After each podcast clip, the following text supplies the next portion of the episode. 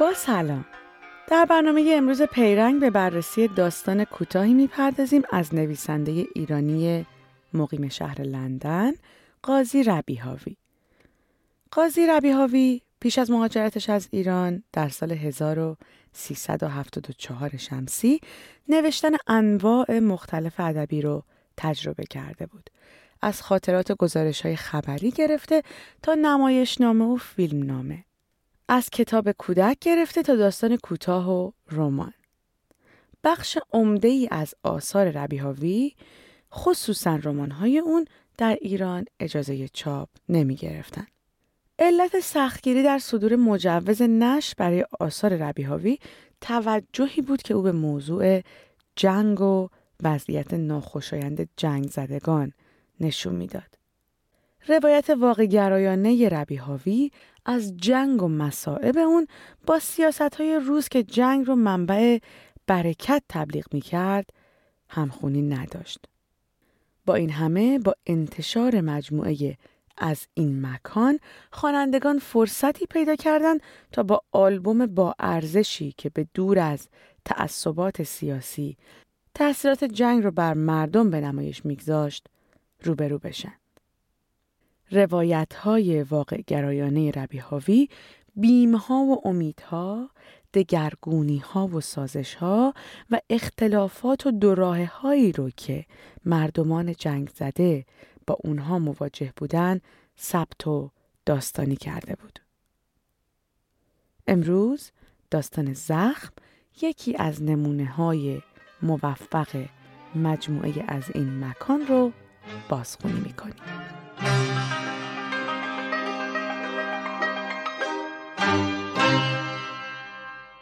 از سلمانی برمیگشت. موریزه ها دور گردنش پخش شده بودند اما صدای بچه بیشتر او رو میآزرد. صوتی که مثل تیغ کشیدن بر آینه بود. تیز و خشک. گوشت تن آدم رو میتراشید. مردم دور فرخنده جمع شده بودند. پدر و پسر از شیب خیابان بالا می‌رفتند. از کنار تیرهای برق که شمردنشان یکی از سرگرمی های پدر بود. مثل ایستادن در پاگردهای استراری یا نشستن روی جدول و بازی فوتبال بچه های ساختمان. همه اینها آرامش می کردند. پای دیوارهای سیمی جا به جا بوته های علف بود. گاه از لابلای تیغه های سبز علف ها های بنفش یا زرد سر برآورده بود. پدر فقط بابونه را می شناخت و گلبرگ های سفید و جدا از همش را. حالا می توانست دشت سفیدی از بابونه را به خاطر بیاورد. با پسرش توی راه تنها بود. در هوایی گرفته و نمناک. چون روزهایی که فاخته ها می آیند. می آمدند تا به نرمی رتبهای تازه نیش زده نک بزنند. شاید نه به آن گرمی اما با همان خفگی. دوباره از پسرش پرسید بگو فرخنده چیکار می‌کرد؟ فوش می‌داد. به کی؟ به ننه هاجر دیگه؟ همونطور که شنیدید داستان زخم با صحنه گفتگوی پدری نسبتا سال خورده با پسرش شروع میشه.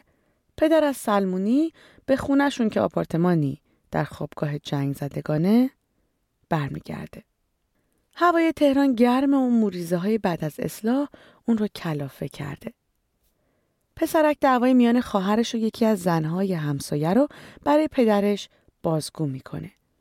گویا در محیط بسته خوابگاه موضوع طلاق دختر جوون از شوهرش و به سر کار رفتن اون بهانه مناسبی شده برای بدگویی و غیبت از خانواده. پدر از تصور دعوای دخترش در فروشگاه و بیآبرویی چنان عصبانی و مستاصل میشه که تصمیم می‌گیره این بار در برخورد با دخترش به خشونت متوسل بشه. پدر در خونه تیشه قند شکن به دست به انتظار دختر میشینه. دختر اما بی توجه به نیت پدر همونطور که از مزاحمت همسایه ها گلایه می‌کنه به قصد سر کار رفتن در برابر آینه مشغول آرایش میشه. حرفهای دختر حقایق تلخی رو به پدر یادآوری می‌کنه از همه مهمتر اینکه خانواده به درآمد دختر محتاجه و پدر ناتوان و بیمار پدر وقتی که می‌خواد تیشه رو بر تاخچه بگذاره کنار ابروی خودش رو تصادفاً زخم می‌کنه. در پایان ملاطفت دختر به شکلی آتیش خشم پدر رو فرو نشونده. با رفتن دختر از خونه مرد هم برای کمی گفتگو و درد و دل با پیرمرد همسایه به راه رو میره. با هم به صحنه پایانی داستان گوش کنیم. پیرمرد سیگار را گوشه لب گذاشت. نگاهی به بیابان انداخت. بعد انگار چیزی به یادش افتاد که دوباره به طرف پدر برگشت و به پیشانی او خیره شد. پدر به چشمان خیس او نگاه کرد. پیرمرد گفت اینجا چی شده؟ به بالای ابرو اشاره کرد. پدر وحشت زده پرسید چی؟ دستی به پیشانی کشید و بر انگشتان دنبال چیزی گشت. هیچ ندید. حالا پیرمرد آرام بر ابروی چپ او انگشت مالید. بعد لکه کمرنگ خون را به او نشان داد. صدای جیغ بچه باز در راه رو پیچید. این بار با زنگ وحشتی دیگر. مثل فریاد کسی که در آتش افتاده باشد.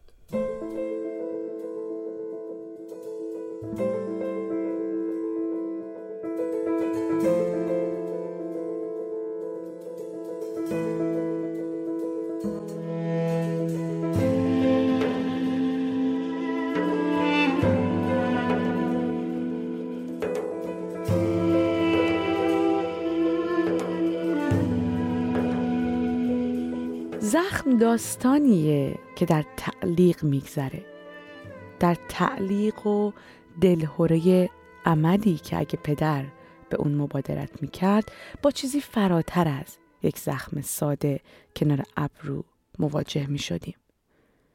در یکی از برنامه های گذشته به بررسی داستان شب بلند اثر منیرو روانی پور پرداختیم اثری که موضوع ازدواج اجباری کودکان رو در روستای دور افتاده دستمایی کار قرار داده بود.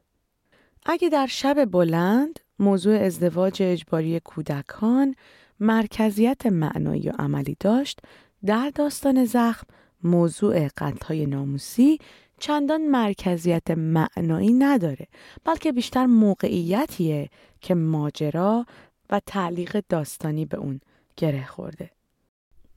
باز مدتی خاموش بود. فرخنده روبروی آینه ایستاد و به صورت خود کرم مالید. پدر بار دیگر دستهای بزرگ خود را ورانداز کرد و به گردن باریک و لخت دخترش نگاهی انداخت. قدمی پیش نهاد. دیگر حواسش به سیگار نبود. قدمی دیگر، سنگین. از پشت پره خون گرفته چشمها همه چیز را سرخ می‌دید. حتی موهای خرمایی دخترک را. قدم بعد. دختر سر بلند کرد. پدر ایستاد. بی هیچ چاره و بی اختیار گفت فرخنده. این رو در روی پدر و دختر رو در روی حقیقی پدره با تصمیمی که از سر ضعف گرفته نه از قدرت. داستان تا این لحظه بیشتر با مهارت و به طور زمینی تابلویی از نابسامانی زندگی پیرمرد در اردوگاه و خوابگاه جنگ زده ها ترسیم کرده. او به ما قلیان درونی پدر رو نشون داده و همینطور خشم او از داشتن دختری که مایه سرفکندگی شده. اینها همه تصمیم وحشتناک او رو برای استفاده از خشونت توجیه نمی‌کنه اما باورپذیر چرا؟ اما درست در همین لحظه جایی که پدر با دختر چشم در چشم میشه بارقی از روشنی در متن میدرخشه فرخونده همونطور که آماده سر کار رفتن میشه گویی در تقگویی با آینه توهماتی رو که پدر از کار او و به خاطر بدگویی همسایه ها داره یکی یکی باطل می‌کنه. تصویری که او نهایتا از اوضاع میده شاید چندان روشن نباشه اما نوازشی از امید و زندگی در اون محسوسه. سکه مسی تاب خورد درخشید و افتاد. پدر دست تیشه دار را به زمین آویخت. وقت هر شب میای؟ شب؟ غروب شب. وقت همیشه؟ کجا رو دارم برم؟ دکمه های مانتو رو بست. از پایین به بالا. اگه باز قلبت گرفته پیشت بمونم. پدر گفت نه. فرخنده را پایید. از لبه پایین مانتو تا زیر چانه. تا آن لکه سیاه کوچک که مثل هیچ خالی نبود. دو شاخه یادت نره. سیم یخشال هنوز لخته. فرخنده کفش ها را هم پوشید. ها باید یادم به قرصای تو هم باشه. خاک بر سر این مطب ما که یه داروخونه هم دورورش نیست. باز خاموشی بود. پدر در انتظار لحظات ناشناخته و فرخنده در حال بیرون کشیدن آخرین طره هایی که می‌شد از زیر روسری بیرون کشید. خوب دوش بگیری. موها تنت رو می‌خورن. جلوتر آمد. لبخند آرامی که تازه می‌خواست بر لبش بنشیند. بعد نزده پشتش رو خیلی کوتاه کرده. نباید میذاشتی اینجوری تیغ بندازه به گردنت. رو در رویش ایستاد. دست برد و دکمه بالایی پیراهن او را گشود. بعد به گردنش فوت کرد. پدر رقص بخار خنک را بر پرز گردن احساس کرد. به خود لرزید و کمی پستر رفت. هوشیار گفت دوش فرخنده چرخش شکسته به کمر خود داد و برگشت. پیش از نهار بهتره کتلت برات گذاشتم. دوغ هم توی یخچال هست. بعد بگیر بخواب. بیخوابی و بیغذایی متشنشترت می‌کنه. نباید اینقدر به خودت فشار بیاری. اگه آدم تو نخش بره همیشه چیزی برای کلافه کردن هست. یه چند وقت سرت رو زیر دوش نگهدار. آرومت می‌کنه.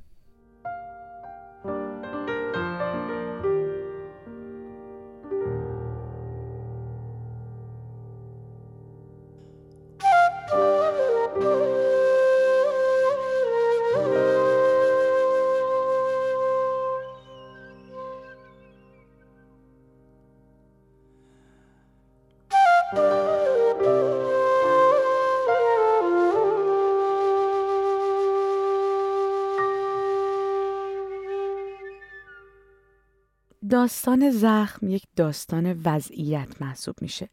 در این دست آثار با برشی از زندگی روبرو میشیم که قراره به نوعی کلیت اون رو به ما منتقل کنن. اما کدوم برش به بهترین نحو از عهده این کار برمیاد؟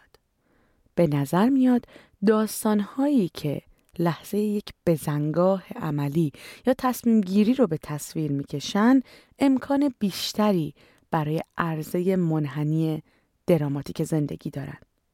مثلا در این داستان ارجاعات پدر و ذهنش تا حدی ما رو با گذشته اونها و اینکه چطور جنگ و ویرانی اونها رو به تهران کشونده آشنا می‌کنه.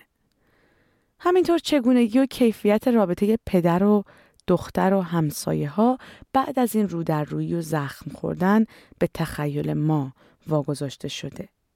برای مثال به این نمونه توجه کنید. در جایی پدر در یک جمله میگه اگه زودتر رسیده بودیم یه اتاق تو طبقه اولی گیرمون میومد. این جمله می‌تونه دلالت های متعددی داشته باشه. آیا دیرتر رسیدن اونها به خاطر خوشخیالی پدر و خانوادش بوده که بروز جنگ رو دیرتر از بقیه باور کردن؟ آیا نشان از ناتوانی اون داره؟ یا تنها اشاره به موقعیت جنگ زدگان و رقابت ناخواسته که باید برای بقا به اون تن بدن. جواب این سوال ها هر چی باشه همین خاصیت اشاره ای کنایه داستان کوتاه که خوندن اون رو لذت بخشتر و امکان استنباط از اون رو بیشتر می‌کنه. همه داستان زخم بیش از همه یادآور یک نکته است. که اثر داستانی با ارائه دوراهی های زندگی شخصیت هاش امکان فوق العاده در نمایوندن ارزش های واقعی زندگی داره. خواننده به همراه شخصیت بر سر این دوراهه ها قرار می‌گیره و در حین همدردی با او سختی و تلخی گزینه های پیش روی اون رو احساس می‌کنه.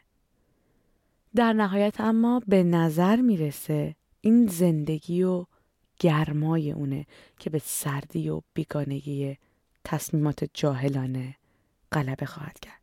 حتی اگه این غلبه قطعی نباشه و به دست نیاد بارقه امید به این غلبه در دل خواننده زده میشه و زنده میمونه. تا آن و داستانی دیگه بدرود